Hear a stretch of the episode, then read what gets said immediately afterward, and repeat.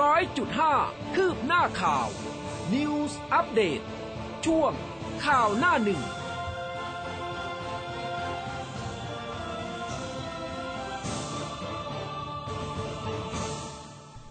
สวัสดีค่ะ อรุณสวัสดิ์คุณผู้ฟังนะคะ ต้อนรับเข้าสู่เช้าวันพุธนะคะ 23 มีนาคม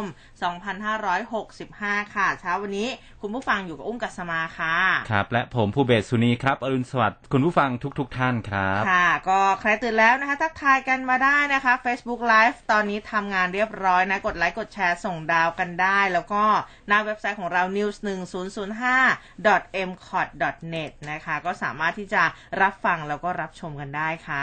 ครับผมก็มาได้ทุกช่องทางเช่นเคยนะครับ วันนี้ท้องฟ้าปลอดโปร่ง ถือว่าโอเคครับเออถือว่าโอเคนะคะ เมื่อวานนี้ช่วง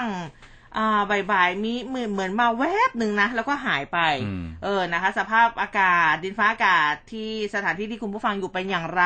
บอกกล่าวเรามาได้นะคะ ฝนตกฟ้าร้อง หรือว่าอากาศดีดีๆให้เราอิจฉานะคะบอกกันมาได้นะคะ ได้เลยนะครับ อ่า วันนี้ไปดูที่ภาพจากหน้าหนึ่งหนังสือพิมพ์ไทยรัฐนะครับ ภาพรวมเลยวันพุธที่ 23 มีนาคมนะครับ มีเรื่องของคุณแตงโมนะครับจำลองอีกรอบครับ ไขปรมแผลขาขวาแตงโม แม่ให้ทนายขอจับเท็จแซนกระติกและก็จ็อบนะครับ รอปอแถลงความจริง ตำรวจนัดโยคีปอ โยคีโรเบิร์ตครับกลับกรุงรายงานตัวหลังจากครบกำหนดประกันตัว 23 มีนาคม ชี้ทนายกฤษณะถูกปลดไปแล้วหมดสิทธิ์ดูพยานหลักฐาน ย้ำไม่จำเป็นต้องให้ทั้ง 5 คนเข้าเครื่องจับเท็จนะครับอืมก็มีภาพนะครับเป็นภาพเหตุการณ์ตำรวจเนี่ยจำลองเหตุการณ์บนสปีดโบ๊ทลำที่แตงโมนะฮะพลัดตกเรือเสียชีวิตที่ท่าเรือแห่งหนึ่ง ในตำบลใส่มาอำเภอเมืองนนทบุรีอืมก็มีตำรวจอ่า ชายแสดงแทนแซนวิสาพัฒนะครับ ในท่านอนชันเข่าท้ายเรือ และก็ตำรวจหญิงแสดงแทนแตงโมนิดานะครับ ในท่านั่งปัสสาวะท้ายเรือ กับท่าลุกขึ้นยืนก่อนที่จะตกลงไปในในแม่น้ำเจ้าพระยาครับ ค่ะ มาดูแนวหน้ากันบ้างนะคะพาดหัวใหญ่พาดหัวหลักของแนวหน้าค่ะ เป็นเรื่องของโควิด -19 นะ บอกว่าติดโควิดรวม ATK 34,000นะคะ ตายวันเดียว 83 แนวโน้มผู้ป่วยเสียชีวิตสูงขึ้น กรุงเทพอันดับหนึ่งทะลุ 3,000 คนค่ะชลบุรีนครศรีน่าเป็นห่วง ส่วนโคราชเฝ้าระวัง 6 คลัสเตอร์นะคะ บุรีรัมย์ป่วยใหม่เกือบ 500 นะคะ แล้วก็ด้านข้าง มีภาพบรรยากาศนักท่องเที่ยวชาวต่างชาติเดินทางเข้ามาท่องเที่ยว ที่ท่าอากาศยานนานาชาติสมุยสุราษฎร์ธานี ขณะที่ทางท่าอากาศยานเองเขาก็เตรียมความพร้อมนะคะ ใช้ระบบ Test and Go นะคะแทนการตรวจ RT-PCR ก่อนเดินทาง 72 ชั่วโมงสำหรับการเดินทางเข้าประเทศไทยค่ะ ซึ่งก็จะเริ่ม 1 เมษายนนี้ค่ะ ครับ ส่วนไทยรัฐบอกว่าหมอสิริราชเตือนอย่าวางใจโควิด ห่วงสงกรานคนแก่ สุ่มเสี่ยงนะครับกว่า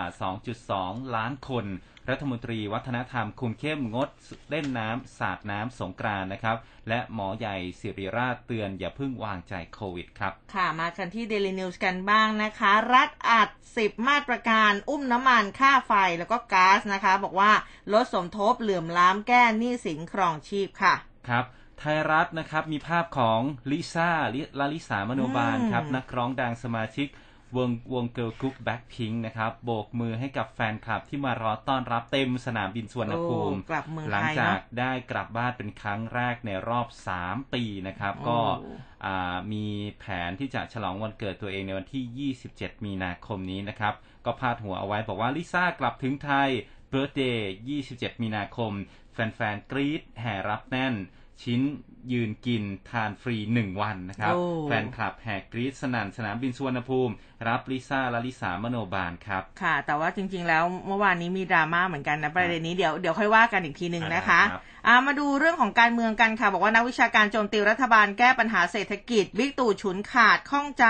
ทำอะไรไปทำไมประชาชนไม่รู้ สั่งเร่งประชาสัมพันธ์แก้เรื่องหนี้ยันมุ่งหน้าทำงานไม่เป็นศัตรูกับใคร บิ๊กป้อมเมินเพื่อไทยชูอุ๊งอิ๊งนำพรรคเลือกตั้งแพ้หรือชนะอยู่ที่ประชาชนค่ะ ครับ ไทยรัฐบอกว่าป.ป.ช.เชือดปารีณาครับ แจ้ง ทรัพย์สินเท็จลุงป้อมเมินอุ๊งอิ๊ง หัวหน้าครอบครัวเพื่อไทย บิ๊กตู่แทงกั๊กนั่งแคนดิเดตนายกพรรคไหนอ้างยังไม่ถึงเวลาอย่าเพิ่งมาถามครับ ค่ะ มาดูสถานการณ์รัสเซียยูเครนนะคะเดลินิวส์บอกว่ายูเครนพลัดถิ่น 10 ล้านคน ไบเดนเย้ยประธานาธิบดีปูตินหลังชนฝาค่ะ ครับผู้ส่วน ไทยรัฐเนี่ยบอกว่าเซเลนสกี้ขอ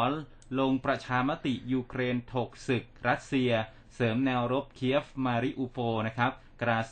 กลาโหมของอังกฤษก็อ้างทหารยูเครน ต้านเหนียวแน่น ทัพหมีเจอปัญหาสเสบียงร่อยหรอครับ อยู่ได้อีกแค่ 3 วันครับ ค่ะแนวหน้าบอกว่ายิงถล่มห้างตาย 8 นะคะ รัสเซียอ้างที่ซุกจรวดยูเครนเซเลนสกี้พร้อมเจรจายุติศึกค่ะ ครับมี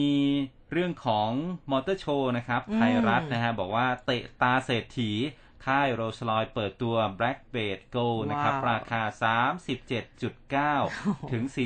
43.9 ล้านบาทนะครับคันเดียแต่สวยเนี่ยนะจริงแต่สวยจริงฮะค่ะ ถือว่าแพงที่สุดในงานมอเตอร์โชว์ ปี 2022 นะครับ ระหว่างค่ะ23 มีนาคมถึง 3 เมษายนนี้นะครับ ที่อาคาร Challenger Impact เมืองทองธานี ซึ่ง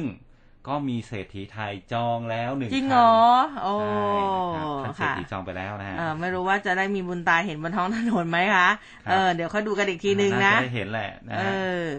มาดูเรื่องของยาเสพติดกันค่ะ ตอนนี้ก็ทะลักเข้าประเทศไทยค่อนข้างที่จะเยอะนะ จับไอซ์หนัก 585 กิโลกรัม มูลค่ากว่า 500 ล้านนะ ซุกหม้อทอดไฟฟ้า เตรียมส่งขายต่างประเทศค่ะ ครับผม แล้วก็ประเด็นสุดท้ายนะครับจากไทยรัฐ กุฏิหลวงพ่อเย็นไม่พบรอยงัดครับ เจ้าคณะออกแจง หากไร้พินัยกรรมสมบัติตกเป็นของวัด พอถอแจ้งญาติหลวงพ่อเย็นอดีตเจ้าอาวาสวัดป่าทรงธรรม มรณภาพด้วยวัย 81 ปี ไม่พบหลักฐานคนร้ายบุกงัดกุฏิขโมยทรัพย์สิน หลังจากหลานชายคาใจมีเงินในกุฏิถึง 40 ล้านบาท แต่ว่าพบเพียงแค่ 10 ล้านนะครับอืมก็มีภาพของญาติญาติๆแล้วก็คณะกรรมการช่วยการเก็บของในกุฏิ ของหลวงพ่อเย็นอดีตเจ้าอาวาสวัดป่าทรงธรรม จังหวัดปราจีนบุรี หลังจากมรณภาพก็พบเงินกว่า 10 ล้านบาทอืมในกุฏินะครับ แต่ว่าญาติญาติๆก็ยังคาใจว่า เอ๊ะ เงินหายไปไหน ตำรวจพอถอตรวจยันไม่มีร่องรอยของการงัดแงะครับ โอ้ แต่เห็นจากภาพนี่ก็เป็นแบบแบงก์เก่าๆ สมัยเก่าอืมเยอะอยู่เหมือนกันนะ แบงก์ห้าร้อยแบงก์สิบแบงก์ยี่สิบแบบนี้โอ้ครับ ค่ะ อะ ก็เป็นหน้าหนึ่งนะคะของทั้งสามฉบับ ใครวันนี้ใครน้ำมัน น้ำมันร่อยหรอเนี่ยดิฉันแอบเสียใจนิดนึงเติมไม่ทันนะแม่เมื่อวานก็บอกแล้วว่าน้ำมันขึ้น60สตางค์แม่แล้วก็มาต่อเนื่องอีกเช้าวันแม่นี้เออนะคะ เสียใจครับเบาๆนะ คงไม่ทันแล้วนะคะก็บวกกันไปอีกหกสิบสตางค์ครับปาดเหงื่อกันไปนะ เดี๋ยววันนี้ดิฉันจะกินแค่ข้าวไข่เจียว ดีเออครับอะประหยัดด้วยอ้าวไม่ไหวจริง ๆ นะสำหรับเรื่องของน้ำมันนี่นะคะ ขึ้นกันกระหน่ำเลยอะเมื่อกี้เนี่ยโปรยเอาไว้พูดถึงเรื่องของดราม่าของน้องลิซ่าของน้องลิซ่าจริง ๆ เนี่ยไม่ครับไม่ได้แบบ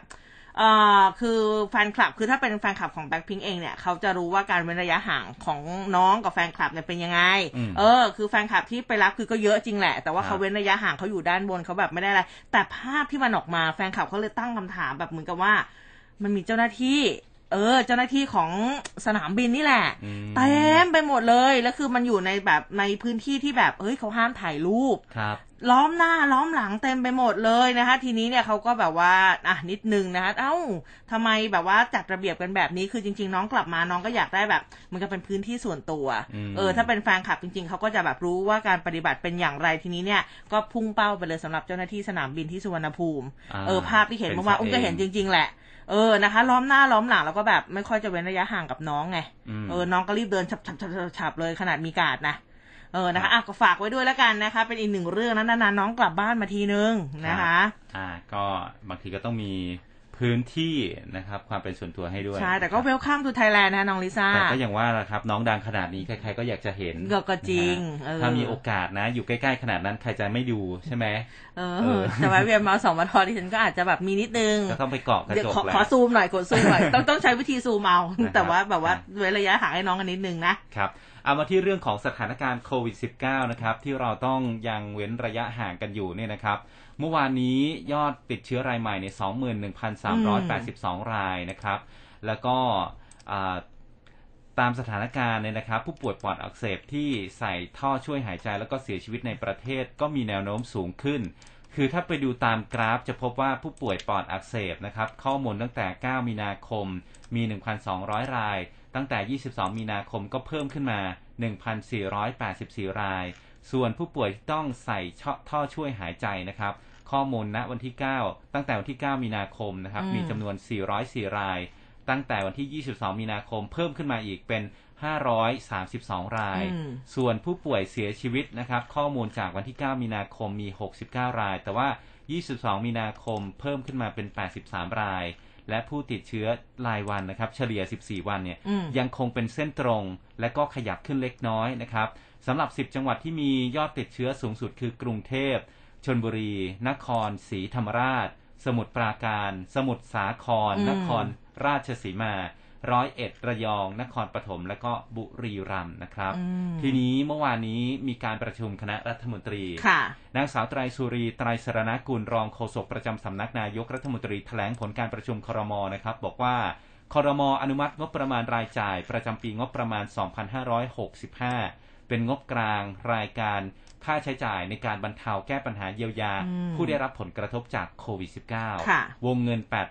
8,458 ล้านบาทครับ ก็จัดสรรให้กับ 5 หน่วยงาน คือสำนักงานปลัดกระทรวงสาธารณสุขนะครับกรมการแพทย์กรมสุขภาพจิต กรมวิทยาศาสตร์การแพทย์ และก็กรมอนามัย รายงานเนี่ยบอกว่าค้างประกอบเป็นเป็นค่าใช้จ่ายประกอบด้วย ค่าค้างจ่าย ค่าตอบแทนเสี่ยงภัย แล้วก็ฉีดโคฉีดวัคซีนนอกสถานที่รวมงบประมาณเนี่ยนะครับ 3,373 ล้านบาท แล้วก็ค่าค้างจ่าย เรื่องของการรักษาผู้ป่วยนะครับอ่าอันนี้ก็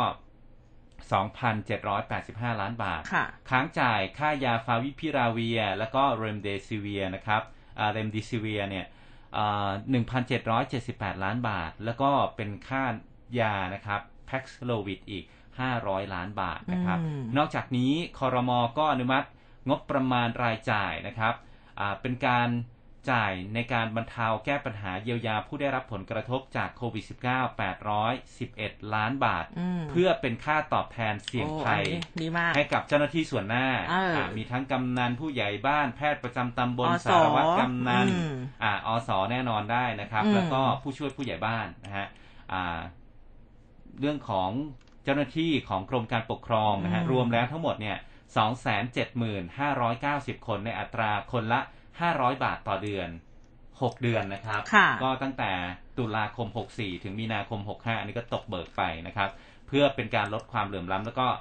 เกิดความเสมอภาคระหว่างบุคคลที่ปฏิบัติงานด่านหน้าในอัตราที่เทียบเท่ากับอสมนะครับค่ะ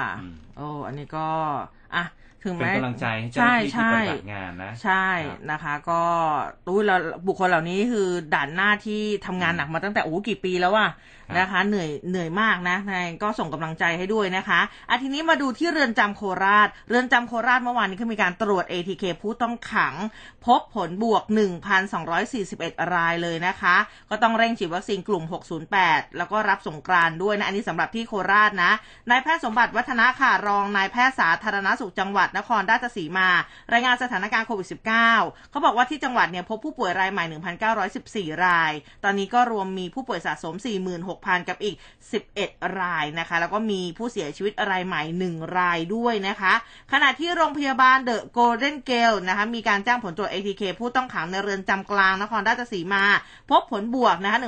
1,241 ราย เป็นการเขาบอกว่าเป็นการติดเชื้อซ้ำนะหลังพบผู้ป่วยกว่า 2,000 รายเมื่อเดือนพฤศจิกายนปีที่แล้ว ตอนนี้อยู่ระหว่างสอบสวนโรคนะคะ แล้วก็ส่งทีมดำเนินการป้องกัน แล้วก็ควบคุมรวมทั้งให้คัดแยกอาการ เพื่อให้การรักษาตามมาตรการสาธารณสุขทางพ่อเมืองนะคะ ทางท่านวิเชียนจันทรโนไทยท่านผู้ว่า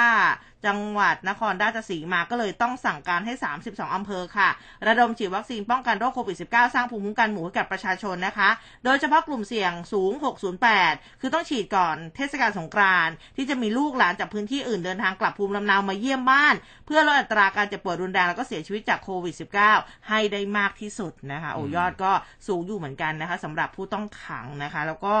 ที่ที่บอกไปน่าจะน่าจะเป็นการติดเชื้อซ้ำด้วยครับ อืมมาที่เรื่องของการออกเกณฑ์การจ่ายยาโมนูพิราเวียนะครับหลังจากที่สาธารณสุขจัดซื้อยาโมนูพิราเวียจำนวน 2 ล้านเม็ดนะครับ หรือว่า 50,000 คอสการรักษาสำหรับมาดูแลผู้ติดเชื้อโควิด -19 ในประเทศไทย แล้วก็เริ่มกระจายยานี้นะครับ ไปในพื้นที่ต่างๆ ทั่วประเทศที่พบผู้ป่วยติดเชื้อจำนวนมากนะครับ ล่าสุดเนี่ยกรมการแพทย์ ก็ได้ออกแนวทางเวชปฏิบัตินะครับ ในการวินิจฉัยดูแลรักษา แล้วก็ป้องกันการติดเชื้อในโรงพยาบาล กรณีโรคติดเชื้อโควิด -19 สำหรับแพทย์และก็บุคลากรสาธารณสุขนะครับ ก็คือ1เนี่ยคือปรับคำแนะนำเกี่ยวกับการตรวจวินิจฉัยด้วยชุดตรวจ ATK 2. ปรับแนวทางในการดูแลรักษาผู้ติดเชื้อโควิด -19 ในกลุ่มที่ไม่มีอาการ กลุ่มที่มีอาการเล็กน้อย และก็กลุ่มที่มีอาการปานกลาง และกลุ่มที่ มีอาการรุนแรง และ 3 ครับ เพิ่มข้อบ่งชี้ในการใช้ยาต้านไวรัสและก็ยาอื่นๆ โดยมีสาระสำคัญคือ นอกจากจะมีคำแนะนำในการใช้ยาฟ้าทลายโจร ยาฟาวิพิราเวีย ยาเรมดิซิเวียแล้วนะครับ ในฉบับนี้ได้มีการเพิ่มเติมคำแนะนำในการใช้ยาโมนูพิราเวียขนาด 200 มิลลิกรัมต่อเม็ดในการรักษาผู้ติดเชื้อโควิด -19 ด้วย โดยในกลุ่มผู้ป่วยผู้ใหญ่นะครับอายุ 18 ปีขึ้นไป ที่มีความเสี่ยงว่าอาการจะรุนแรง เขาจะให้ใช้ยาในวันที่ 1 ถึงวันที่ 5 มือละ 4 เม็ดวันละ 2 ครั้ง โดยให้ยาภายใน 5 วันนะครับ ตั้งแต่เริ่มมีอาการจึงจะได้ผลดีอืมค่ะนะฮะแล้วก็ทำให้ลดการนอนโรงพยาบาล แล้วก็เสียชีวิตลงได้ร้อยละ 30 และยังไม่มีการแนะนำให้ใช้กับเด็กนะครับ แล้วก็ห้ามใช้กับหญิงตั้งครรภ์ในทุกไตรมาสด้วยอืมอะน้องคุณได้ยายังอ๋อ สรุปว่าไม่ยังไม่ได้ แล้วก็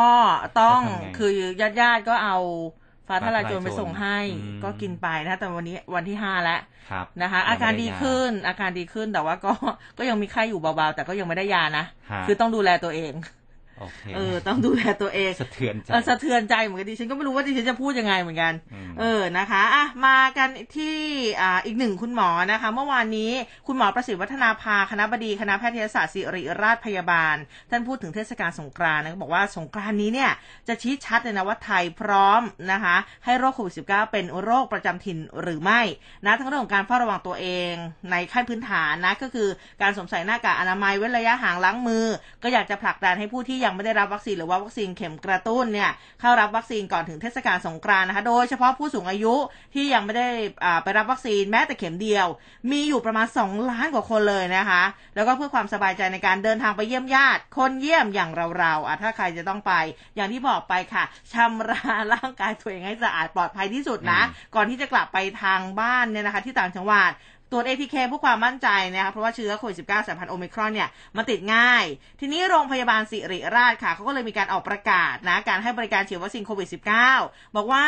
เปิดให้ฉีดวัคซีนไฟเซอร์ผู้ใหญ่นะคะ เข็ม 1 2 3 หรือว่า 4 ตามเกณฑ์ของกระทรวงสาธารณสุขค่ะ โดยไม่ต้องจองล่วงหน้า ไปจนถึง 31 มีนาคมนี้นะคะ ก็ขอเชิญชวนค่ะ ใครที่อยากจะฉีดไฟเซอร์สำหรับผู้ใหญ่นะ อันนี้มารับบริการได้ที่หน่วยฉีดวัคซีนโควิด -19 หอประชุม ราชแพทยาลัยนะคะระหว่างช่วง 8 โมงเช้าจนถึงบ่าย 2 โมง ยกเว้นวันหยุดราชการครันะบตอนนี้เป็นไฟเซอร์หมดแล้วนะเข็ม 1 เข็ม 2 เข็ม 3 เข็ม 4 นะคะอืมก็พาผู้สูงอายุที่บ้านไปครับผมนะคะพอไปถึงที่ศิริราชเนี่ยนะครับ แวะไปสัมภาษณ์ศาสตราจารย์นายแพทย์ประสิทธิ์วัฒนาภาอืมคณะบดีคณะแพทยศาสตร์ศิริราชพยาบาลมหาวิทยาลัยมหิดลนะครับ ท่านก็ให้สัมภาษณ์ถึงการระบาดของโรคโควิด -19 ในอืมประเทศไทย ในระยะนี้จนถึงช่วงสงกรานต์นะครับ บอกว่าผู้เสียชีวิตตลอด 3 สัปดาห์ที่ผ่านมาก็คือกลุ่ม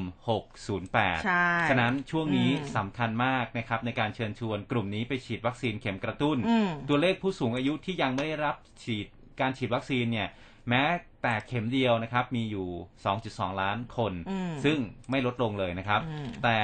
คนเหล่านี้เนี่ยก็จะเป็นกลุ่มเสี่ยงด้วยนะครับ ถึงแม้ว่าเชื้อโอมิครอนเนี่ยจะไม่ได้รุนแรงมากศาสตราจารย์นายแพทย์ประสิทธิ์ก็ให้สัมภาษณ์ถึงการเดินหน้าแผนในการปรับโรคโควิด -19 เป็นโรคประจำถิ่น บอกว่าต้องจับตาการประเมินหลังเทศกาลสงกรานต์นี่แหละครับ จะเป็นจุดชี้วัดว่าประเทศไทย พร้อมหรือไม่ในการที่จะนำโรคโควิด -19 เข้าไปสู่โรคประจำท้องถิ่นนะครับคนที่หายจากการติดเชื้อเฉลี่ยวันละ20,000 คนอืมเท่ากับว่าเราจะมีคนที่มีภูมิคุ้มกันมากขึ้น ทั้งจากวัคซีนแล้วก็หายจากโรคเพิ่มขึ้นมากมายในสังคม เชื่อว่าถึงตอนนั้นแล้วเราจะเห็นข้อบ่งชี้ที่ทำให้โควิด -19 กลายเป็นโรคประจำท้องถิ่นได้ครับ อืมนะคะ อันนี้ก็ขยายความจากที่อุ้มได้บอกไปนะคะอะอีกท่านหนึ่งค่ะ คุณหมอธีระวรัธนารัตน์นะคะช่วงนี้ท่านก็เราก็เห็นท่านออกมาโพสต์ Facebook ค่อนข้างบ่อยนะจากคณะแพทยศาสตร์จุฬาลงกรณ์มหาวิทยาลัยเมื่อวานนี้ ท่านก็บอกว่าหลักฐานจากการวิจัยทางวิทยาศาสตร์การแพทย์นี่ชี้ให้เห็นว่า คนที่ติดเชื้อโควิด -19 นะคะคุณผู้ฟังจะมีความเสี่ยงเกิดโรคเบาหวานมากกว่าคนที่ไม่ติดเชื้อ นะซึ่งเกิดได้ทั้งผู้ใหญ่แล้วก็เด็กนะคะ โดยต้องมีการติดตามผลการศึกษาต่อไปค่ะว่า กลไกใดที่จะเป็นสาเหตุหลักที่ทำให้เกิดโรคเบาหวานในกลุ่มที่ติดเชื้อโควิด -19 ครับโอ้มันมีเขาเรียกว่าอะไรนะ ผลกระทบเป็นห่วงโซ่ตามมาอยู่เหมือนกันนะอืมนะคะเดี๋ยวเดี๋ยวเดี๋ยวรอข้อมูลเอาแบบแน่ชัดๆอีกครั้งหนึ่งนะคะว่าเออมันจะเสี่ยงจริงไหมแล้วคือถ้าเสี่ยงเนี่ยมันเกิดจากอะไรนะคะ ครับอือะม เรื่องโควิด -19 มีเพิ่มเติมอีกไหมครับอ่าจริง ๆ ก็มีของต่างประเทศนะคะ แต่สักนิดนึงละกันนะคะ มาดูที่เยอรมนีค่ะ เขาบอกว่าซินหัวไทยรายงานการเปิดเผยจากสถาบันอ่าโรเบครอสนะคะ หรือว่า RKI ทางด้านโรคติดเชื้อของเยอรมนีเขาบอกว่า อัตราการอุบัติของโรคโควิด -19 ในรอบ 7 วันของเขาเนี่ย พุ่งแต่ที่ 1,174 รายต่อประชาชนอ่าประชาชนของเขาคือ1 0 0 0 0แสนคนนะคะ หลังยกเลิกข้อจำกัดควบคุมโรคโควิด -19 ส่วนใหญ่ได้เพียงแค่วันเดียวเท่านั้นแล้วก็รายงานเนี่ยบอกว่าจำนวนผู้ป่วยโรคโควิด -19 รายวันของเยอรมนีลดลงเล็กน้อยนะคะ อยู่ที่ 92,314 ราย อันนี้เล็กน้อยแล้วนะอืมนะเมื่อเทียบกับสัปดาห์ก่อนหน้านะคะ โดยเยอรมนีเนี่ยยกเลิกข้อจำกัดควบคุมโรคโควิด -19 ทั้งหมด ยกเว้นคำสั่งสวมใส่หน้ากากอนามัยบนระบบขนส่งสาธารณะแล้วก็ภายในบ้านพักคนชราค่ะ แต่ว่าเอ่ออย่างไรก็ดีนะทางเยอรมนีเนี่ยเขาสามารถบังคับใช้ข้อจำกัดที่เข้มงวดยิ่งขึ้น ในพื้นที่ที่เกิดการระบาดหนัก หรือว่ากลับมาบังคับใช้กฎระเบียบ เว้นระยะห่างทางสังคม แล้วก็เรื่องของการแสดงหลักฐานการฉีดวัคซีน หรือว่าการหายดีจากโรคโควิด -19 ภายใต้กฎหมายป้องกันโรคติดเชื้อฉบับล่าสุดด้วยนะคะอะอันนี้ครับก็มาบอกกันสักนิดหนึ่งนะคะเรื่องของต่างประเทศค่ะฮะแล้วมีงานวิจัยอีกนะผมอืมอ่า หาไว้แล้วลืมนะฮะพอดีเจอพอดี วารสารสมาคมการแพทย์อเมริกันนะครับเขาเปิดเผยผลการศึกษาที่บอกว่าอัตราการเสียชีวิตที่เกี่ยวข้องกับแอลกอฮอล์พุ่งสูงขึ้นในช่วงปีแรกของการระบาดใหญ่ของโควิด -19 หรือว่าในปี 63 นะครับ ก็สำนักข่าวซินหัวรายงานว่าการเสียชีวิตที่เกี่ยวข้องกับแอลกอฮอล์ระหว่างปี 62 ถึง 63 เนี่ยพุ่งขึ้น 78,927 รายนะครับ ก็พุ่งขึ้นมาเป็น 99,017 ราย ในขณะที่การเสียชีวิตจากสาเหตุอื่น ๆ มีอัตราเพิ่มขึ้นน้อยกว่า โดยการเสียชีวิตที่เกี่ยวข้องกับแอลกอฮอล์นะครับ ก็คิดเป็นสัดส่วน 2.8%ของการเสียชีวิตทั้งหมดอืมในปี 2562 และก็ 3%ในปี 2563 นะครับอืมนอกจากนี้จำนวนและก็อัตราการเสียชีวิตจากแอลกอฮอล์เนี่ยก็เพิ่มขึ้นราว 25% ระหว่างปี 62 ถึง 63 ด้วย ซึ่งเป็นช่วงปีแรกของการระบาดใหญ่ของโควิด -19 เขาย้อมใจกันเหรอฮะ อืมก็เออนะคะ ก็ระมัดระวังด้วยแล้วกันนะครับสำหรับในในช่วงนี้นะคะ อ่ามาดูเรื่องของคอรมอกันบ้างอ่าอะเมื่อครับวานนี้นะคะโอ้ยกว่าจะออกมาเราก็ลุ้นกันตั้งแต่เช้าครับนะคะ ว่าจะมีเรื่องอะไรยังไงบ้างนะคะบอกว่าคลอดมาแล้ว10มาตรการช่วยลดผลกระทบต่อประชาชน เมื่อวานนี้ท่านนายกรัฐมนตรีค่ะ ก็แถลงนะคะ หลังการประชุมครม ถึงการออกมาตรการเพื่อช่วยเหลือ และก็ลดผลกระทบต่อประชาชนในช่วงสถานการณ์ความขัดแย้ง ระหว่างรัสเซียยูเครนเนี่ยบอกว่าจากสถานการณ์ความผันผวนของราคาพลังงานนะที่สืบเนื่องจากสถานการณ์ความขัดแย้งนะคะก็ส่งผลกระทบต่อต้นทุนการผลิต แล้วก็การขนส่งสินค้าและบริการต่างๆทำให้ค่าครองชีพเนี่ยมีการปรับตัวสูงขึ้นท่านนายกก็บอกว่าท่านนายกเองกับรัฐบาลก็ติดตามสถานการณ์ใกล้ชิดนะคะแล้วก็ตระหนักดีถึงความลำบากของประชาชนที่เกิดขึ้น โดยเฉพาะพี่น้องประชาชนที่มีรายได้น้อยแล้วก็ผู้ใช้แรงงานนะคะ ก็เลยนะคะ มีมาตรการนะคะช่วยเหลือประชาชนโดยเร่งด่วนเพิ่มเติมจากมาตรการต่างๆ ที่รัฐเนี่ยออกไปแล้ว แล้วก็ยังใช้อยู่ขณะนี้ซึ่งคาดว่าเริ่มต้น น่าจะได้ใช้เนี่ยพฤษภาคมจนถึงกรกฎาคมอย่างน้อย 10 มาตรการ มาตรการแรกค่ะมาฟังกัน คือการเพิ่มเงินช่วยเหลือเพื่อซื้อก๊าซหุงต้มสำหรับผู้ถือบัตรสวัสดิการแห่งรัฐ 3.6 ล้านคน โดยเพิ่มเงินจากเดิม 45 บาทเป็น 100 บาทต่อเดือน ข้อที่ 2 คือ ส่วนลดซื้อก๊าซหุงต้มเดือนละ 100 บาทสำหรับผู้ค้าหาบเร่แผงลอย ที่ถือบัตรสวัสดิการแห่งรัฐจำนวนประมาณสัก 5,500 คน แล้วก็ข้อที่ 3 คือช่วยเหลือค่าน้ำมันนะอันนี้เนี่ยช่วยเหลือให้กับผู้ขับขี่มอเตอร์ไซค์รับจ้าง ที่ขึ้นทะเบียนไว้กับกรมการขนส่งทางบกจำนวน 157,000 คน โดยช่วยลดค่าใช้จ่ายน้ำมันแก๊สโซฮอล์250 บาทต่อเดือนนะคะ แล้วก็ขอให้กรมการขนส่งทางบกกำกับราคาการให้บริการเพื่อให้พี่น้องประชาชน ที่ต้องใช้บริการมอเตอร์ไซค์รับจ้างนะมีค่าใช้จ่าย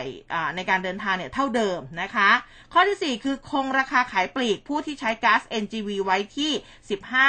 15.59 บาทต่อกิโลกรัม ข้อที่ 5 คือใครที่ขับแท็กซี่มิเตอร์อืมภายใต้โครงการลมหายใจเดียวกันสามารถซื้อก๊าซได้ในราคา 13 บาท 62 สตางค์ต่อกิโลกรัมนะเอ่อข้อที่ 6 ก็คือลดนะคะ ช่วยลดภาระค่าไฟฟ้าที่จะเพิ่มขึ้นสำหรับผู้ใช้ไฟฟ้าไม่เกิน 300 หน่วยต่อเดือนนะคะ โดยลดค่า FT ลง 22 สตางค์ต่อหน่วยในช่วงเดือนพฤษภาจนถึงสิงหาแต่ละเดือนนี้คุณใช้กี่หน่วยคุณเช็คไหม อะไรอะไฟเหรอ ใช่ ไม่ ไม่ไม่เช็คใช่ไหมไม่คือไม่เช็คใช่ไหมไม่คือไม่เช็ค แค่ดูว่ายอดเท่าไหร่เออเอาจริงๆส่วนใหญ่ก็เป็นอย่างนั้นแล้วอุ้มก็เช็คอุ้มก็เช็คแบบนั้นแหละฮะนะคะ แล้วก็ข้อที่ 7 ค่ะ ตรึงราคาขายปลีกน้ำมันดีเซล 30 บาทต่อลิตรไปจนถึงสิ้นเดือนเมษายน และหลังจากนั้นรัฐบาลจะเข้าไปช่วยเหลือส่วนที่ราคาน้ำมันดีเซลปรับเพิ่มนะคะ ครึ่งหนึ่งอะคนละครึ่งละอืมคนละครึ่งก็มาช่วยค่าน้ำมันแล้วนะคะ ข้อที่ 8 ค่ะกำกับดูแลการปรับราคาก๊าซหุงต้ม ในช่วงเดือนเมษาถึงมิถุนายน โดยใช้กองทุนน้ำมันเข้าไปช่วยลดผลกระทบนะจากการปรับราคาให้ไม่สูงจนเกินไป ข้อที่ 9 แล้วค่ะ ลดอัตราเงินสมทบของนายจ้างและลูกจ้าง ที่อยู่ในระบบประกันสังคมมาตรา 33 นะ จาก 5%เหลือ 1%ค่ะ เพื่อให้ลูกจ้างแล้วก็นายจ้างสามารถมีกำลังในการจ่ายนะคะในการใช้จ่าย แล้วก็ผู้ประกอบการสามารถมีสภาพคล่องเพิ่มขึ้น ในการดำเนินธุรกิจในช่วงถัดไป และข้อสุดท้ายก็คือลดอัตราเงินสมทบผู้ประกันตนมาตรา 39 จาก 9%เหลือ 1.9%แล้วก็ลดอัตราเงินสมทบของผู้ประกันตนมาตรา 40 ลงเหลือ 42ถึง180 บาทต่อเดือน อืมอืมสิบมาตรการนะคะ ก็ก็บรรเทากันไปก่อนครับอืมนอกจากนี้แล้วก็มีอีกหลายมาตรการนะครับ ที่ครมมีมติออกมาเมื่อเมื่อวานนี้นะใช่ครับค่ะ รวมถึงเรื่องของอ่ากำนันผู้ใหญ่บ้านที่ได้เงิน 500 ไปนะใช่หกเดือนหกเดือนนะคะกำนันสุรพลนะฮะจากพยัคฆภูมิพิสัยในอ่าการรายการของเราก็ ได้ด้วยนะครับ บอกว่าอันนี้ตอนนี้ก็ยังทำงานเชิงรุกอยู่นะครับอืมในการไปเร่งฉีดวัคซีนตามหมู่บ้าน บอกว่าออกแทบทุกวันเรียกว่าเชิงรุกครับโอ้อ๋อยังไงก็อะเขาเรียกว่าอะไรเป็นกำลังใจให้ทีมงานด้วยสู้ๆนะนะครับทางสู้ๆนะกำนันด้วยนะครับทางกำนันทั่วประเทศเลยครับเอออะทีนี้เรื่องของคอรมอนะครับค่ะก็ไฟเขียวพักหนี้ 50%ให้กับเกษตรกรลูกหนี้ 4 ธนาคารรัฐกว่าว้าว50,000 รายนะครับอืมนายธนกรวังบุญคงชนะโฆษกประจำสำนักนายกรัฐมนตรีบอกว่า คอรมอมีมติเห็นชอบหลักการ โครงการแก้ปัญหานี้สินเกษตรกร สมาชิกนะฮะย้ำว่าเป็นสมาชิกกองทุนฟื้นฟู และพัฒนาเกษตรกรสำหรับลูกหนี้ธนาคารรัฐ 4 แห่ง คือออมสินทกสทอสและทพวนะครับสำหรับชำระหนี้แทนเกษตรกรที่เข้าร่วมโครงการ 5621 ราย ยอดหนี้เงินต้นนะครับ 9,282 ล้านบาท เป็นระยะเวลาดำเนินโครงการ 3 ปีนะครับนับจากวันที่คอรมออนุมัตินะครับเขาจะแบ่งเป็น 3 ระยะนะครับค่ะคือปีที่ 1จำนวน 10,000 ราย อันนี้จะใช้งบกลางสำรองจ่ายเพื่อกรณีฉุกเฉินนะครับอ่ารวม 2,000 ล้านบาท แล้วก็ปีที่ 2จำนวน 22,000 ราย ปีที่ 3 18,621 ราย ปัจจุบันมีสมาชิกที่เป็นหนี้ในระบบนะครับ ประสงค์จะให้กองทุนช่วยเหลือแก้ปัญหาหนี้สิน และก็นำ หนี้มาขึ้นทะเบียน ซึ่งเป็นหนี้เร่งด่วนผิดชำระนะครับ แล้วก็เป็นลูกหนี้ธนาคารของรัฐทั้ง 4 แห่ง ตรวจสอบแล้วกำลังรอการแก้ไขปัญหาทั้งสิ้นอืม5621 รายโอ้รวมมูลหนี้นะครับ เป็นเงินต้นเนี่ย 9,282 ล้านบาทนะครับ อันนี้ก็แยกย่อยตามธนาคารต่างๆ แล้วก็แนวทางในการดำเนินการในการปรับโครงสร้างหนี้ให้กับสถาบันเจ้าหนี้ โดยพักชำระเงินต้น ครึ่งหนึ่ง50% แล้วก็ดอกเบี้ยทั้งหมดเนี่ยอ่าพักไว้ก่อนนะครับ แล้วก็ให้เกษตรกรผ่อนชำระหนี้เงินต้นครึ่งหนึ่งก็คือ 50%ตามระยะเวลาที่ตกลงกันไว้นะครับ แต่ว่าไม่เกิน 15 ปี เมื่อชำระหนี้คืนเสร็จแล้วนะครับ เงินต้น 50%ที่พักไว้เนี่ย แล้วก็ดอกที่พักไว้จะได้รับจะได้รับการยกให้เกษตรกรทั้งหมดเลยอืมเออ อันนี้คือ ให้จ่ายให้ได้50%ก่อนอืมแล้วเหลืออีกเหลืออีก50%เดียวยกให้อะคนละครึ่งอีกแหละเออเออนะช่วงนี้เออนะคะก็ดีนะ แต่ว่าต้องจ่ายไงมต้องจ่ายก่อนก่อนที่จะพักให้ค่ะ อะทีนี้มาดูเรื่องของอ่าอาฮิวาแอฟริกาในสุกรหรือว่า ASF กันบ้างนะคะเมื่อวานนี้นายวิรกรคำประกอบค่ะรองประธานคณะกรรมาการวิสามันพิจารณาปัญหาการแพร่ระบาดนะคะของอ่าโรค ASF เนี่ยนะคะแล้วก็แนวทางช่วยเหลือประชาชนจากปัญหาราคาสินค้าอุปโภคบริโภค ปรับตัวสูงขึ้นสภาผู้แทนราษฎรนะก็บอกว่า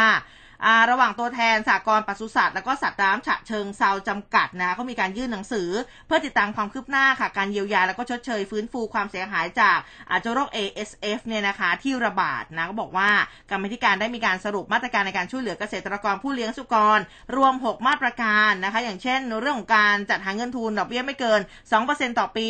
การชดเชยเงินทุนให้กับเกษตรกรที่เลี้ยงสุกรไม่เกิน 50 ตัวจำนวน 250,000 บาท ส่วนเกษตรกรที่เลี้ยงมากกว่านั้นเนี่ยก็จะมีการเพิ่มเงินทุนชดเชยตามลำดับนะคะ รวมถึงการจัดหา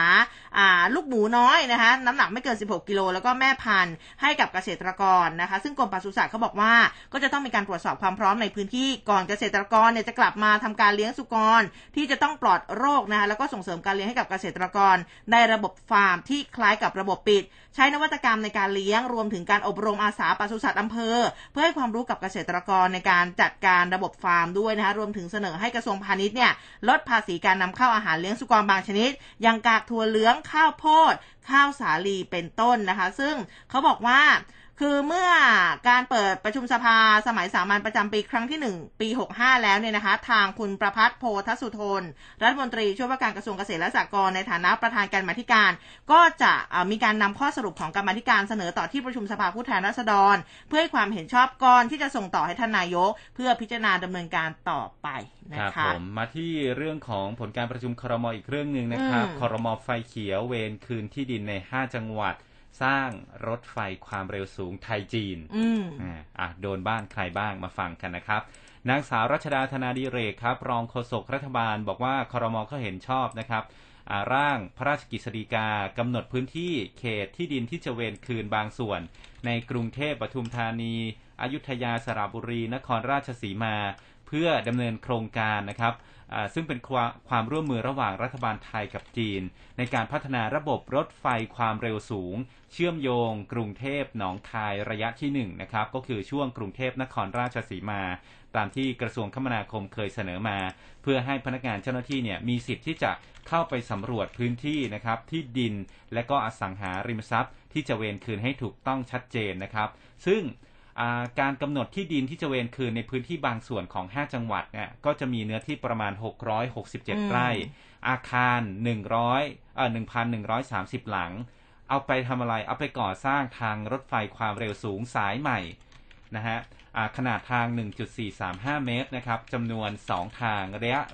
ระยะความยาวนะครับอืมระยะทางเนี่ย 253 กิโลเมตร สถานีรถไฟความเร็วสูงใหม่ 4 สถานี และก็ศูนย์ควบคุมการเดินรถช่วง และแล้วก็ซ่อมบำรุงขนาดใหญ่หนึ่งแห่ง รวมถึงก่อสร้างสะพานข้ามทางรถไฟ ทางรถยนต์ลอด แล้วก็ทางคนลอดใต้สะพานอ่าใต้ใต้ทางรถไฟแทนเนี่ยนะครับอืมมีพื้นที่ไหนบ้างนะครับ ก็จะมีในกรุงเทพก่อนนะครับไล่ไปพื้นที่บางส่วนในเขตจตุจักรอืมหลักสี่ดอนเมืองนะครับ แล้วก็ปทุมธานีพื้นที่บางส่วนในอำเภอลำลูกกาธัญบุรีคลองหลวงอำเภอเมืองปทุมธานีและก็อ้อและก็อำเภอสามโคกนะครับค่ะส่วนที่อยุธยาก็เป็นพื้นที่บางส่วนในอำเภอบางปะอิน พระนครศรีอยุธยาอำเภออุทัยอำเภอภาชีนะครับ แล้วก็ไปอีกก็เป็นสระบุรีอำเภอหนองแซงอำเภอเสาให้อำเภอเมืองสระบุรีอำเภอแก่งคอยอำเภอมวกเหล็กนะครับค่ะส่วน ที่นครราชสีมานะครับอำเภอปากคิ้วอำเภอสีคิ้วอำเภอสูงเนิน และอำเภอเมืองนครราชสีมา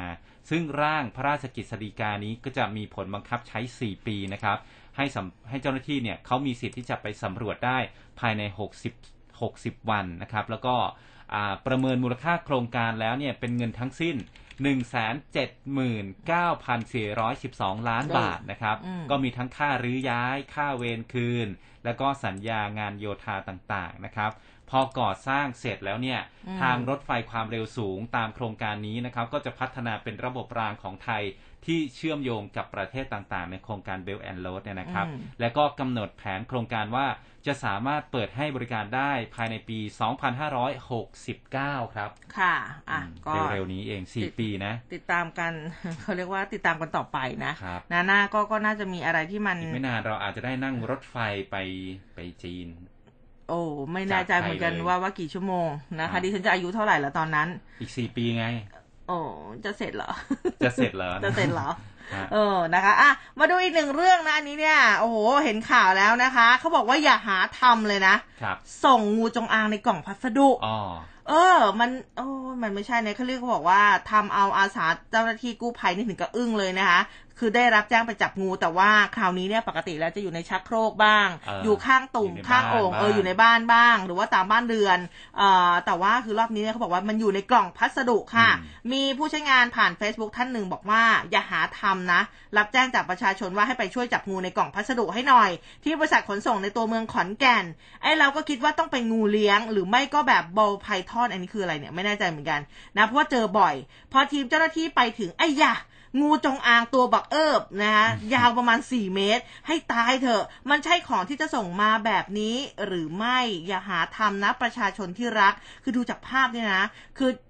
ยังไงดีอะจะบอกว่าคือเขาก็ใส่ถุงมา แต่คือแบบ4เมตรไงครับคือเรื่องแบบนี้เนี่ยอย่าหาทำนะคะ เพราะว่าเอาจริงๆเนี่ยกฎหมายนะคะ หรือว่าข้อห้ามของไปรษณีย์ไทยเนี่ยนะเขามีอยู่นะคะ สิ่งของต้องห้ามฝากส่งทางไปรษณีย์มีอะไรบ้าง สัตว์มีชีวิตอันนี้ห้ามนะคะ สิ่งเสพติด วัตถุลามกอนาจารวัตถุระเบิด อาวุธปืนกระสุนสิ่งโสโครกหรือว่ามีพิษ วัตถุไวไฟทุกชนิด ธนบัตรทองคำแล้วก็เงิน สิ่งของละเมิดลิขสิทธิ์นะคะ หรือว่าอ่าเรื่องของอสุจิแล้วก็ไข่ตัวอ่อนมนุษย์อะไรแบบนี้เนี่ยอันนี้อืมคือสิ่งของต้องห้ามฝากฮะส่งทางไปรษณีย์แต่ทีนี้เนี่ยเขาก็บอกว่า เอ๊ะ แต่ก็ไม่แน่ใจไอ้เรื่องของสัตว์มีชีวิตเนี่ยมันครอบคลุมมันครอบคลุมถึง อ่า พวกบริษัทขนส่งของเอกชนหรือเปล่า อันนี้คือครับของไปรษณีย์ไทยนะฮะนะเอาเป็นว่าอย่าหาทำแล้วกันครับหนึ่งคืออันตรายสองคือมันไม่ควรทำอยู่แล้วนะคะ อือืมมอ่าอีกเรื่องหนึ่งครับ คุณยายปลูกกัญชาไว้ต้มรักษาโรคหืมแค่ต้นเดียว ถูกจับเหรอ ถูกจับที่ขอนแก่นนะครับอืมแล้วก็ไม่ให้ประกันตัวด้วยนะครับ เมื่อวานนี้เกิดเหตุเนี่ยคุณยายวัย72ปี พร้อมกับหลานสาวนะออกมาโวยวายบอกว่าปลูกกัญชาแค่หนึ่งต้นเอาไว้รักษาโรค แต่ว่าถูกจับนะครับอืมที่สพอุบลรัฐอ่าจับกลุ่มพาไปขังที่โรงพักก็ไม่ยอมให้ประกันตัวอ้างว่าเป็นยาเสพติดร้ายแรง ไม่ให้ประกันตัวนะครับ คุณยายก็ออกมา ขอความเป็นธรรมนะครับอืมก็เมื่อวานนี้เนี่ยอ่าคุณยายคนนี้นะครับอ่าในรายงานเนี่ยบอกว่า70ปี บางที่ก็บอกว่า72ปีนะครับอืมเอาเป็นเอาเป็นว่า70อัพละกันนะครับ ก็ถูกเจ้าหน้าที่ตำรวจเนี่ยหลายนายเลยนะครับ ร่วมกันจับกลุ่มในข้อหามียาเสพติดประเภท 5 หรือว่ากัญชาสดไว้ในครอบครองนะครับ โดยไม่ได้รับอนุญาตคนละหนึ่งต้นนะครับ ต้นสูงประมาณ 140เซนติเมตรน้ำหนักประมาณ 300 กรัมนะครับ ซึ่งอ่า ปลูกไว้ที่บริเวณหน้าบ้าน นางนางนะครับ คุณยายคนนี้เนี่ยเปิดเผยก่อนที่จะถูกจับดำเนินคดีนะฮะบอกว่าก่อนจะถูกดำเนินคดีเนี่ยมีเจ้าหน้าที่ตำรวจมาที่บ้าน แล้วก็ถามว่าต้นกัญชานี่เป็นของยายใช่ไหมนะครับ ซึ่งยายก็บอกว่าเอามันอยู่หน้าบ้านยายก็เป็นของยายนะครับตำรวจก็ถามว่าไม่รู้หรือว่ามันผิดกฎหมาย ก็บอกว่ารู้แต่ว่าที่ปลูกไว้เนี่ยเด็ดใบไปต้มกินเป็นยารักษาโรคนะครับ ซึ่งตัวยายยายเองเนี่ยก็มีโรคประจำตัวหลายโรคนะครับ ทั้งความดันเบาหวานหลานที่ถูกจับนะฮะข้างบ้านเนี่ยก็มีโรคประจำตัวเหมือนกันอ๋อไม่ได้ถูกจับแต่ยายนะอืมก็ปลูกไว้นำใบมาต้มกินประจำทุกเช้า ต้มกินเป็นยาดีก็ช่วยบรรเทาอาการได้มากนะครับ หลังจากนั้นตำรวจก็พาไปขึ้นรถนะครับ เมื่อถึงโรงพักเจ้าหน้าที่ตำรวจไม่ให้ประกันตัวอืมด้วยความงงก็เลยพูดกับตำรวจว่า หลอกยายพามาเข้าคุกเหรอตำรวจก็แจ้งว่าปลูกกัญชาเนี่ยเป็นยาเสพติดก็เลยไม่ให้ประกันตัว ซึ่งก็แย้งว่ามีแค่คนละต้นนะไม่ได้ปลูกขาย ปลูกไว้ทำยาทำไมไม่ให้ประกันตัวอืมตำรวจก็อ้างคำเดิม ต่อมาลูกชาย ซึ่งเป็นทนายความเนี่ยก็ขอคุยกับร้อยเวรตำรวจก็บอกว่าไม่คุยด้วยอืมลูกชายก็เลยถามว่าต้องการทุนประกันเท่าไหร่ พนักงานสอบสวนก็ไม่คุยด้วยนะครับ ก็ทำเป็นไม่สนใจ นางนางก็เล่าอีกว่าหลังจากข้ามคืนที่ตนเองนอนอยู่ในห้องคุมขังเนี่ยอ่าห้องควบคุมนะ พนักงานสอบสวนก็มาบอกว่ายายจะประกันตัวใช่ไหมก็ตอบว่าใช่ แล้วทำไมไม่พูดว่าจะให้ประกันตั้งแต่เมื่อวาน จนมาอีกวันก็เลยทำให้ต้องนอนคุกนะฮะเอ้าจึง ออกมาบันทึกข้อความพร้อมกับประกันตัวคนละ 10,000 บาท ก็เท่าว่าเท่ากับว่าเสียอิสรภาพไป 24 ชั่วโมงนะครับอืมในหนังสือบันทึกการจับกลุ่มเนี่ยก็งงว่า เอ้าไปลงวันที่ 21 มกราคม 65 ซึ่งก็ผ่านมาแล้วนะครับ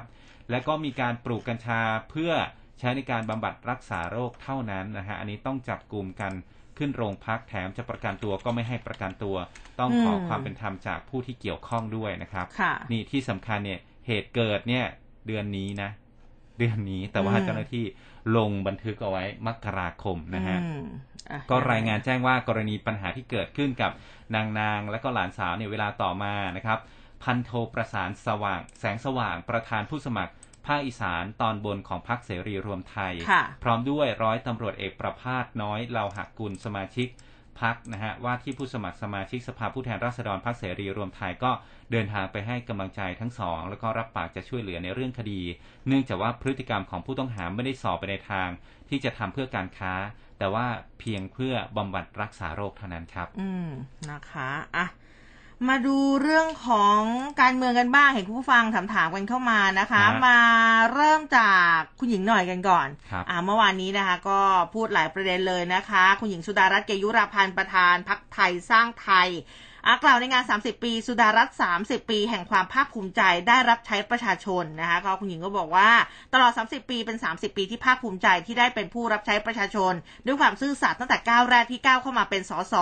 นะบอกว่าต้องต่อสู้กับเผด็จการแล้วก็ไม่มีวันก้มหัวให้อำนาจเผด็จการอย่างเด็ดขาด ก็บอกว่าตอนนี้ปัญหาใหญ่ของประเทศเนี่ยคือความขัดแย้งทางการเมืองนะที่เกิดจากอำนาจนิยมเผด็จการแล้วก็ปัญหาเศรษฐกิจ ดังนั้นภารกิจสำคัญสุดท้ายคือการสร้างพรรคไทยสร้างไทย ให้เป็นสถาบันการเมืองที่ประชาชนเนี่ยเป็นเจ้าของ เป็นสถาบันการเมืองในระบอบประชาธิปไตย อันมีพระมหากษัตริย์ทรงเป็นประมุขเป้าหมายก็คือเป็นพรรคทางเลือกใหม่ เพื่อสร้างเศรษฐกิจไทยให้กลับมาแข็งแกร่งนะคะ แล้วก็นอกจากนี้เนี่ยก็พูดถึงกรณีที่ทางเพื่อไทยเปิดตัว คุณแพทองทานนะคะ ประธานคณะที่ปรึกษาด้านการมีส่วนร่วม และนวัตกรรมพักเพื่อไทยนะให้เป็นหัวหน้าครอบครัวเพื่อไทยก็บอกว่า ยินดีนะที่จะมีคนใหม่ๆเข้ามาทางการเมือง เพื่อเป็นทางเลือกให้กับประชาชน แล้วก็บอกว่าหากไทยสร้างไทยมีมติเสนอชื่อตนเอง ให้เป็นแคนดิเดตนายกรัฐมนตรีของพรรคก็พร้อมนะที่จะนำทีมอาสาพักเนี่ยไปทวงคืนความสุข ทวงคืนเงินในกระเป๋า แล้วก็ทวงคืนประชาธิปไตยนะคะแล้วก็ยืนยันพักไทยสร้างไทยเนี่ยเขาบอกว่าจะส่งผู้สมัครผู้ว่าราชการกรุงเทพมหานคร แล้วก็จะเปิดตัวก่อนวันรับสมัครด้วยนะอืมรวมทั้งจะส่งผู้สมัครสกครบทุกเขตอืมอืมอะก็เดี๋ยวมาดูอีกทีนะคะว่าจะเปิดตัวใคร ก็นี่ไงฮะ ก็คุณหญิงสุดารัตน์ตัดสินใจจะส่ง นาวากาตรีสิทธาธิวารีอ๋ออดีตโฆษกประจำสำนักนายกรัฐมนตรี แล้วก็อืมอดีตสสกทม ลงสมัครรับเลือกตั้งผู้ว่าราชการกรุงเทพมหานครในนามพักไทยสร้างไทยอืมก็จะมีการเปิดตัวอย่างเป็นทางการ 30 มีนาคมนี้อ่าก่อนที่จะถึงวันรับสมัครเลือกตั้งค่ะผู้ว่ากทม แล้วก็ผู้สมัครสกค่ะในวันแรกคือ 31 มีนาคมนะครับอืมอาทิตย์หน้าแล้วเนาะใช่นะฮะก็ค่ะเข้มข้นนะเดือนหน้านี้ต้องติดตามเลย ใช่ค่ะอีกหนึ่งประเด็นที่ติดตามกันนะครับคุณผู้ฟังอ่า ปปชฟันเอปกปิดบัญชีทรัพย์สินครับ ผู้สื่อข่าวรายงานจากสำนักงานป้องกันและปราบปรามการทุจริตแห่งชาติ ว่าที่ประชุมปปชชุดใหญ่ เมื่อวันที่ 22 มีนาคม พิจารณาการกล่าวหานะครับ กรณีการกล่าวหานางสาวปรินาไกรครุปสสราชบุรีพักพลังประชารัฐกรณีปกปิดบัญชีทรัพย์สิน และหนี้สินอันเป็นเท็จต่อปปช จากการไต่สวนพบว่านางสาวปรินา แจ้งรายการบัญชีทรัพย์สินและหนี้สินผิดจากข้อเท็จจริง 2 รายการนะครับ ได้แก่กรณียื่นรายการทรัพย์สินอื่น เป็นพระเครื่องผิดรุ่นนะฮะอืมจากที่แจ้งต่อปปชโดยนางสาวปรินาแจ้งต่อปปชว่าครอบครองพระสมเด็จบางขุนพรหมมูลค่า 2.5 ล้านบาทอืมแต่ไปตรวจสอบข้อเท็จจริงเนี่ยพบว่าพระเครื่องประเมินค่าได้ประมาณ2ถึง3แสนบาทนะครับอืมและกรณีรายการเงินให้กู้ยืมที่นางสาวปรินาแจ้งต่อปปชว่าทำสัญญาเงินกู้ 7-8 ล้านบาท แต่ตรวจสอบพบว่า สัญญาเงินกู้ดังกล่าวเป็นเท็จนะครับ เพราะว่าไม่ได้มีการกู้เงิน ปปชจึงมีมติชี้มูลความผิดนางสาวปรินา จงใจแสดงบัญชีทรัพย์สินและหนี้สินอันเป็นเท็จอันเป็นเท็จ และปกปิดข้อมูลที่ควรแจ้งให้ทราบนะครับ ถือว่าเป็นผู้ที่มีความผิดทางอาญา เนื่องจากขัดคำสั่งเจ้าพนักงาน ให้ส่งเรื่องต่อสารดีกาของผู้ดำรงตำแหน่งทางการเมือง พิจารณาตัดสิทธิ ห้ามดำรงตำแหน่งทางการเมืองใดอืมๆการพ้นจากตำแหน่งสสแล้วก็ตัดสิทธิ์การใช้สิทธิ์เลือกตั้งต่อไปครับ ค่ะ อะมาดูทางด้านคุณวราวุฒิศิลปะอาชากันบ้างนะคะ รัฐมนตรีว่าการกระทรวงทรัพยากรธรรมชาติและสิ่งแวดล้อม ในฐานะประธานยุทธศาสตร์พรรคชาติไทยพัฒนาค่ะ ก็บอกว่าชาติไทยพัฒนาไม่ได้มีความกังวลนะกรณีที่เพื่อไทยเปิดตัวคุณอุ้งอิงนะคะเป็นหัวหน้าครอบครัวเพื่อไทยก็บอกว่าเป็นสิ่งที่ดีเนื่องจากมีคนที่มีคุณภาพเนี่ยเข้ามาทำงาน ทางคุณอุ้งอิงเองก็เป็นทายาทของคุณทักษิณนะคะ อดีตนายกรัฐมนตรี ซึ่งตนเองก็เชื่อว่าเป็นคนที่มีความรู้ความสามารถ เป็นคนรุ่นใหม่ที่จะเข้ามาทำงานการเมือง ส่วนวนจะเกิดแลนสไลด์เหมือนที่เพื่อไทยประกาศหรือไม่นั้นขอให้ประชาชนเป็นผู้ตัดสิน อีกหนึ่งคนที่ออกมาพูดนะคะเกี่ยวกับเรื่องของคุณลุงอิงเนี่ยก็คือคุณชัยวุฒนาคมานุสรณ์ท่านรัฐมนตรีว่าการกระทรวงดิจิทัลเพื่อเศรษฐกิจและสังคมนะคะในฐานะรักษาการรองหัวหน้าพักพลังประชารัฐ ก็มองกรณีที่เพื่อไทยเปิดตัวคุณนุ้งอิงนะคะ ก็บอกว่า อ่าทำให้เพื่อไทยเนี่ยมีความชัดเจนมากขึ้นนะว่าเป็นพักที่ทางคุณทักษิณเนี่ยนะคะให้การสนับสนุนแล้วก็ยังทำงานการเมืองต่อไปในนามพักเพื่อไทย ส่วนจะมีผลอย่างไรกับพลังประชารัฐหรือไม่ มองว่าไม่เกี่ยวกันนะเพราะว่าเป็นเรื่องของเพื่อไทยที่จะทำงานการเมือง ส่วนพลังประชารัฐก็จะทำในส่วนของพักในการเตรียมนโยบายแล้วก็เตรียมการเลือกตั้ง ซึ่งไม่ได้มีความขัดแย้งระหว่างกันนะคะ อะเรื่องของการเมืองยังไม่จบนะครับอืมที่ตึกสันติไมตรีนะครับนายอนุชานาคาสายรัฐมนตรีประจำสำนักนายกรัฐมนตรีนายสมศักดิ์เทพสุทิน รัฐมนตรีกระทรวงยุติธรรม ผู้บริหารกระทรวงยุติธรรม พร้อมด้วยเหล่าศิลปินดารานะครับ ไม่ว่าจะเป็นเจนนุ่นโบอืมอ่าเจนนุ่นโบเจจำนได้ใช่ไหมค่ะเจนค่ะซูเนี่ยเปอนะร์วาเลนไทน์อ่าซูเปอร์วาเลนไทน์นี่ก็เข้าพบนายกคุณนะจะคร้รัอบงเพลงต่อดิฉันทำไมเนี่ย ไปประชาสัมพันธ์ ความรู้ความเข้าใจนะครับ ป้องกัน ภัยคุกคามจากแก๊งคอร์เซนเตอร์นะฮะอืมเมื่อวานนี้เป็นโอ้โห โดนยับเลยนะฮะอืมอ่าก็เป็นอ่าชุดความรู้พฤติกรรมของแก๊งคอร์เซนเตอร์ในบทเพลงอย่าโอนนะครับเป็นอืมสื่อนะครับท่านนายกเนี่ยบอกว่ารายงานพบแก๊ง call center ระบาดหนักมาอย่างต่อเนื่อง สร้างความเสียหายวงกว้าง มีการร้องเรียนจากหลายช่องทางขอให้ทุกหน่วยงานบูรณาการเร่งแก้ไขติดตามอย่างเร่งด่วน ส่วนทางด้านของนายสมศักดิ์เทพสุทินเนี่ยก็บอกว่าอ่า รัฐมนตรีหลายคนก็โดนแก๊ง call center แจ้งให้โอนเงินเช่นเดียวกันโอ้ถ้ายังใช้วิธีปราบแบบเดิมเนี่ยก็คงจะไม่สามารถแก้ไขปัญหาได้ จึงมอบหมายให้กองคดีเทคโนโลยี และสารสนเทศกรมสอบสวนคดีพิเศษฮะ จัดทำเพลงจะเดี๋ยวนะ จัดทำเพลงแล้วคือจะช่วยให้แก๊งคอร์เซนเตอร์คือน้อยลงเนี่ยเหรอ อย่าโอน เพลงอย่าโอนนะครับ อันนี้คืออ๋อเขาจะคือไปแบบว่าให้แบบเปิดบ่อยๆ จะได้แบบเอออย่าโอนอย่าโอนเร่งอะไรแบบนี้เร่นะงการสร้างการรับรู้เดี๋ยวขฉันต้องไปประชฟังบ้างละชนว่าอืมอ่าอย่าโอนนะ ถ้ามีแก๊ง call center โทรมาอะไรอย่างนี้อืนะครับมซึ่งก็เป็นที่วิพากษ์วิจารณ์อ๋อเป็นอย่างมากนะครับค่ะบอกว่าอ้าวปัญหาแค่ call center แก้ด้วยวิธีการทำเพลงอย่าโอนเหรอเออมันควรจะมีวิธีอื่นไหม เช่นการ อ่าทำยังไงให้พวกแก๊ง call center เนี่ยมันโทรมาไม่ได้ทำยังไงอืมจะไปทลายแก๊งพวกนี้ให้ได้ อันนี้คือความคาดหวังของประชาชน แต่อันนี้อันนี้ก็เข้าใจนะว่าเดี๋ยวเข้าใจเข้าเป็ใจนการสร้างการรับรู้ไงว่าโอเค บางคนอาจจะไม่รู้อะดิฉันก็ไปไปคิดยาวถึงบอกว่าสมมติว่าแก๊งคอร์เซนเตอร์โทรเข้ามาแล้วคุณตั้งเสียงรอสายอย่าโอนอย่ามันไม่ใช่มันเป็นอย่างนี้หรือเปล่าเอออาจจะก็ได้นะบางทีแก๊ง call center โทรมาอ๋อได้ยินเพลงนี้ อ๋อแสดงว่าคนนี้รู้แล้วว่าไม่โอนก็เออไม่โทรก็ควรต่เออไม่เออ มันก็เป็นไปได้นะคิดได้เนาะเออนะเออก็อีกเรื่องหนึ่งนะครับสำหรับเรื่องแคนดิเดตนายกนะครับอืมอ่าพลเอกประยุทธ์จันทร์โอชา นายกรัฐมนตรีบอกว่านะครับพลเอกประวิทย์เนี่ยก็มาอวยพรในนามของคอรมคอรมอนะครับข อให้ตัวเองมีความสุขในวันเกิดนะครับทำงานสำเร็จแล้วก็ให้กำลังใจ บอกว่านะครับทุกอย่างที่อวยพรมาก็ถือว่าอวยพรให้กับคอรมอทุกคน เพราะว่าจิตใจเราต้องถึงกันนะครับอืมอ่าทำงานร่วมกันตั้ง3ปีแล้ว ตนไม่ได้เป็นศัตรูกับใคร พอถามว่าได้คุยกับพลเอกประวิตยเรื่องของการตั้งพักสำรองอย่างไรบ้างนะครับอืมหลังจากมีพักเศรษฐกิจไทยเกิดขึ้นแล้วเนี่ย พลเอกประยุทธ์นะครับ ก็บอกว่าตอนนี้ยังอยู่นะครับ ไม่ยังไม่มีอะไร เมื่อถามว่าพักรวมไทยสร้างชาติจะเป็นยังไงต่อไปพลเอกประยุทธ์ก็บอกว่าไม่มีอะไรหรอกจ้ะเขาคุยกันนะครับ เมื่อถามว่าเลือกตั้งสมัยหน้าจะเป็นแคนดิเดตของพรรคไหนพลเอกก็ตอบว่าอย่าเพิ่งถามได้ไหมยังไม่ถึงเวลาเลย ตอนนี้ใกล้วันสงกรารแล้วเราจะทำอย่างไรให้บ้านเมืองดีขึ้นสงบสุขขึ้นอืมอยู่ที่คนไทยทุกคนต้องช่วยกันอะไรที่ไม่ใช่เรื่องสำคัญก็อย่าเพิ่งมาทะเลาะกันในตอนนี้เลยอืมพยายามทำเต็มที่นะครับค่ะอะอะก็แวะเวียนมาเรื่องของการเมืองอ่า กันสักนิดแล้วนะคะอ้าวเวลายังเหลือค่ะ มีเรื่องเบาๆ เอ้ยเบาไหมก็ก็ดูดูไม่เบาสักเท่าไหร่ที่เขาบอกว่าช่วงทองแพง อ่า ช่วงทองแพง อ่า ชาวบ้านออกไปร่อนทองขายริมน้ำโขงอ๋อเหรอฮะเอที่ไหนอนะคะ อันนี้แหม้พูดรีบเลยนะ จากแนวหน้านะคะ ผู้สื่อข่าวรายงานว่าบ้านสีภูทรตำบลปาก ชมอำเภอปากชมจังหวัดเลยอ๋ออ่าเขาเป็นที่เลยหมู่บ้านนี่เองที่อยู่ติดน้ำโขงนะคะ พอถึงช่วงฤดูแล้งหรือว่าน้ำโขงแห้งเนี่ย ก็จะเห็นหาดทราย ชาวบ้านก็ออกมาร่อนทองตามริมน้ำโขงค่ะ ยิ่งช่วงนี้ทองมีราคา ชาวบ้านนี่ตื่นแต่เช้าเลยนะ เข้ามาจับจองสถานที่เพื่อหาจุดร่อนทอง ช่วงน้ำโขงแห้ง แต่ว่าก็เรียกได้ว่าไม่สร้างความผิดหวังบางคนนี่ร่อนได้ทองขายถึงวันละไม่น้อยกว่า 800 900นะคะ ถ้าโชคดีก็เป็นพันนะ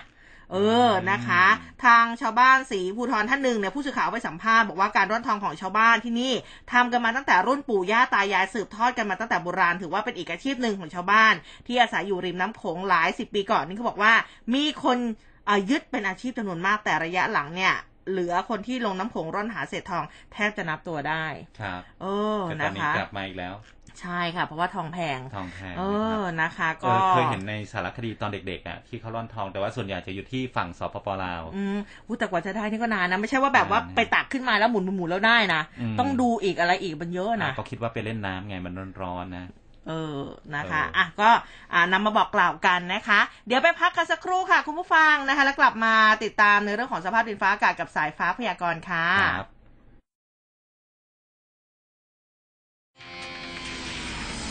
ร่วมคุยข่าวผ่านทาง 468 3999 และ Official Line at mcot news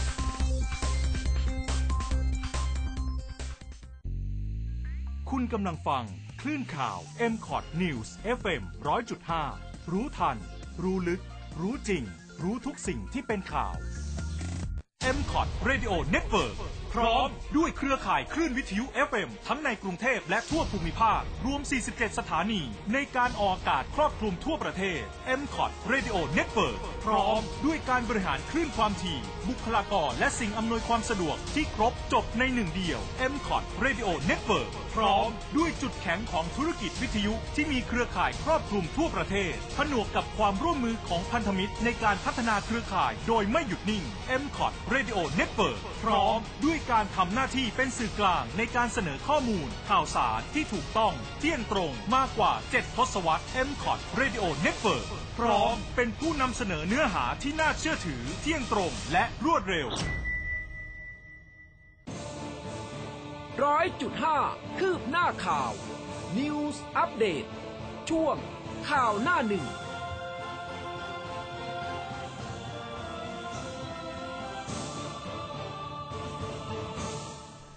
เอาละค่ะ ช่วงสุดท้ายของรายการนะคะไปพูดคุยกับคุณโกศินเสียงวัฒนาหัวหน้าเวรพยากรณ์อากาศกรมอุตุนิยมวิทยาในช่วงสายฟ้าพยากรณ์กันค่ะ สายฟ้าพยากรณ์โดยกรมอุตุนิยมวิทยา สวัสดีค่ะ ครับผมครับ สวัสดีครับค่ะคุณโกสินคะกลางสัปดาห์แบบนี้สภาพดินฟ้าอากาศบ้านเราจะเป็นอย่างไรกันบ้างคะสำหรับเรื่องของฝนยังคงจะเจอเจออยู่ไหมคะครับในช่วงอ่า สัปดาห์นี้นะครับ โดยเฉพาะในช่วงต้นสัปดาห์เนี่ยก็ยังคงมีฝนตกต่อเนื่องได้อยู่นะครับอืมแนวโน้มฝนยังค่อนข้างดีอยู่ในระยะช่วงหนึ่งถึงสองวันนี้นะครับ ก็คงจะต้องรอหลังวันพฤหัสบดีอะครับ แนวโน้มฝนถึงจะคลายตัวลงไปได้บ้างนะครับแต่ก็ยังจะมีฝนเข้ามาได้อีกอีกครั้งหนึ่งก็คงจะเน้นในช่วงต้นสัปดาห์หน้านะครับอ๋อที่จะมีเข้ามาได้เพิ่มขึ้นนะครับ อืมจะจะเยอะแค่ไหนคะ อันคอัรันบนี้ก็แจ้งได้เลยไหมปัจจัยหลักๆ ในช่วง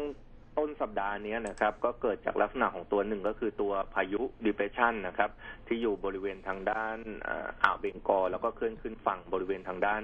ประเทศเมียนมาแล้วนะครับ ปัจจุบันก็อ่อนกำลังลงเป็นหย่อมความกดอากาศต่ำกำลังแรงแล้ว แต่มันก็ยังส่งผลให้ในพื้นที่ใกล้เคียงกับตัวหย่อมความกดอากาศต่ำกำลังแรงเนี้ยโดยเฉพาะด้านตะวันตกของประเทศไทยเนี่ยก็ยังคงมีฝนตกต่อเนื่องได้อยู่นะครับอืมแล้วก็อีกปัจจัยหนึ่งก็คือเกิดจากลมใต้และลมตะวันออกเฉียงใต้นะครับ ที่พัดนำความชื้นเข้ามา ก็เลยทำให้ในพื้นที่ทางด้านประเทศไทยเนี่ยก็มีฝนตก ทุกภาคเลยอืมนะครับ อาจจะมากบ้างน้อยบ้างก็ตามปัจจัยหลักๆ เหล่านี้นะครับค่ะส่วนในช่วงต้นสัปดาห์หน้าก็น่าจะเกิดจากตัวมวลอากาศเย็นอีกระลอกหนึ่งนะครับ ที่จะลงมาปกคลุมในพื้นที่ประเทศไทย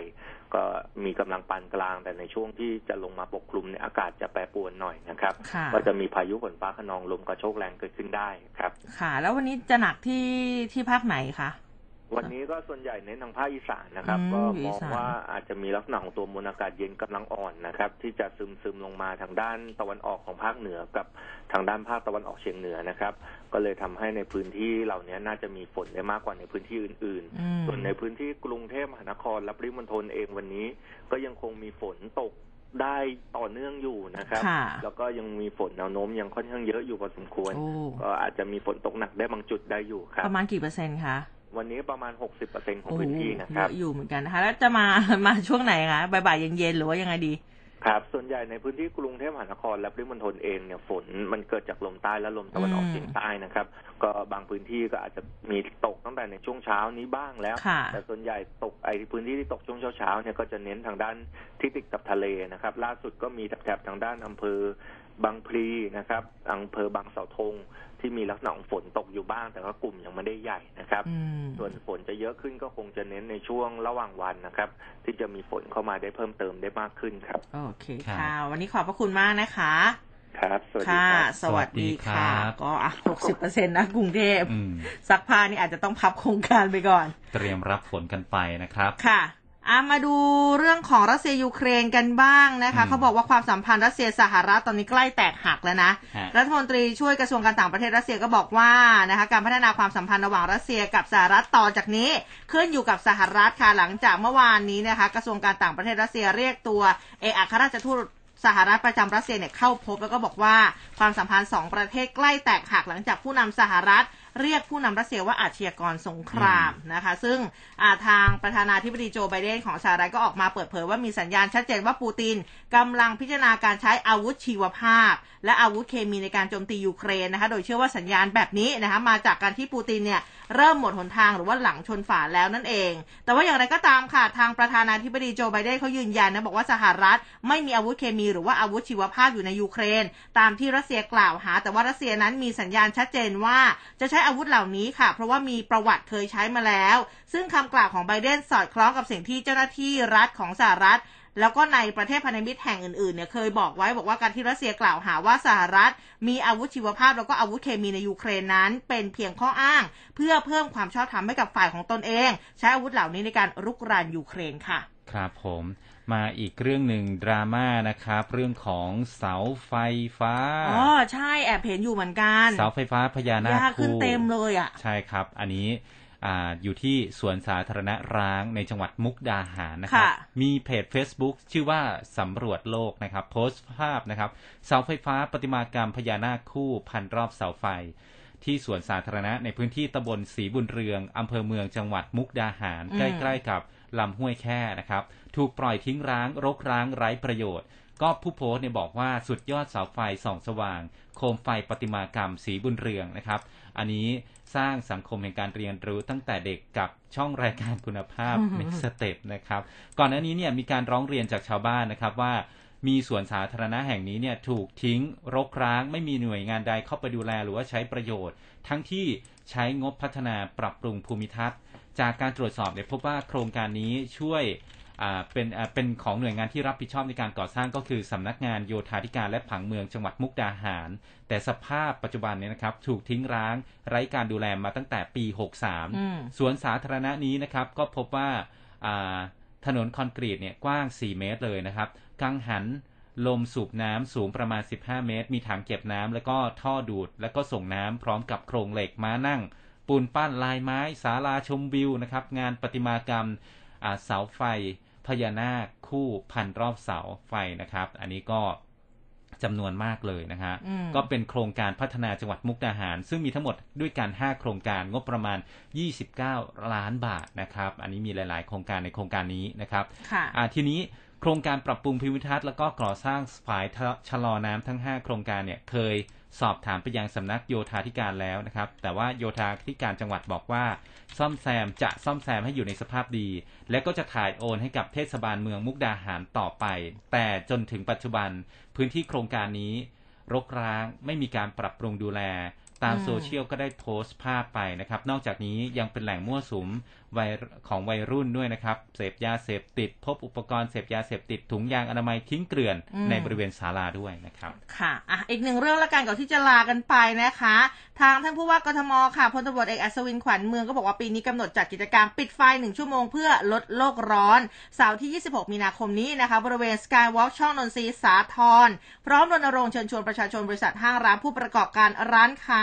ลดการใช้พลังงานแล้วก็ปิดไฟที่ไม่จะเป็นพร้อมกับเมืองต่างๆกว่า 190ประเทศทั่วโลกตั้งแต่2ทุ่มครึ่งจนถึง3ทุ่มครึ่งนะครัคะบก็อะปิดไฟกันนะคะ1ชั่วโมงครับ26 มีนาคมนี้ค่ะ อ่า หลายๆพื้นที่ตอนนี้คุณผู้ฟังส่งข้อมูลเข้ามาฝนนะครัปล่อยๆฝนปล่อยๆระยองพัทลุงนะครับ ผู้สร้างอะพะเยานะอ่าฝนตกใช่นะคะ วันนี้มีคุณผู้ฟังส่งดาวมาให้เราด้วย ขอบพระคุณขอบมากขอบคุณๆเลยนะคะ ก็เดี๋ยวติดตามเราทั้งสองคนได้ใหม่วันพรุ่งนี้เวลาเดิมตีห้าจนถึงหกโมงเช้า วันนี้อุ้มกับผู้เบสลาไปก่อนแล้ว สวัสดีค่ะ ร้อยจุดห้าคืบหน้าข่าว News Update ช่วงข่าวหน้าหนึ่ง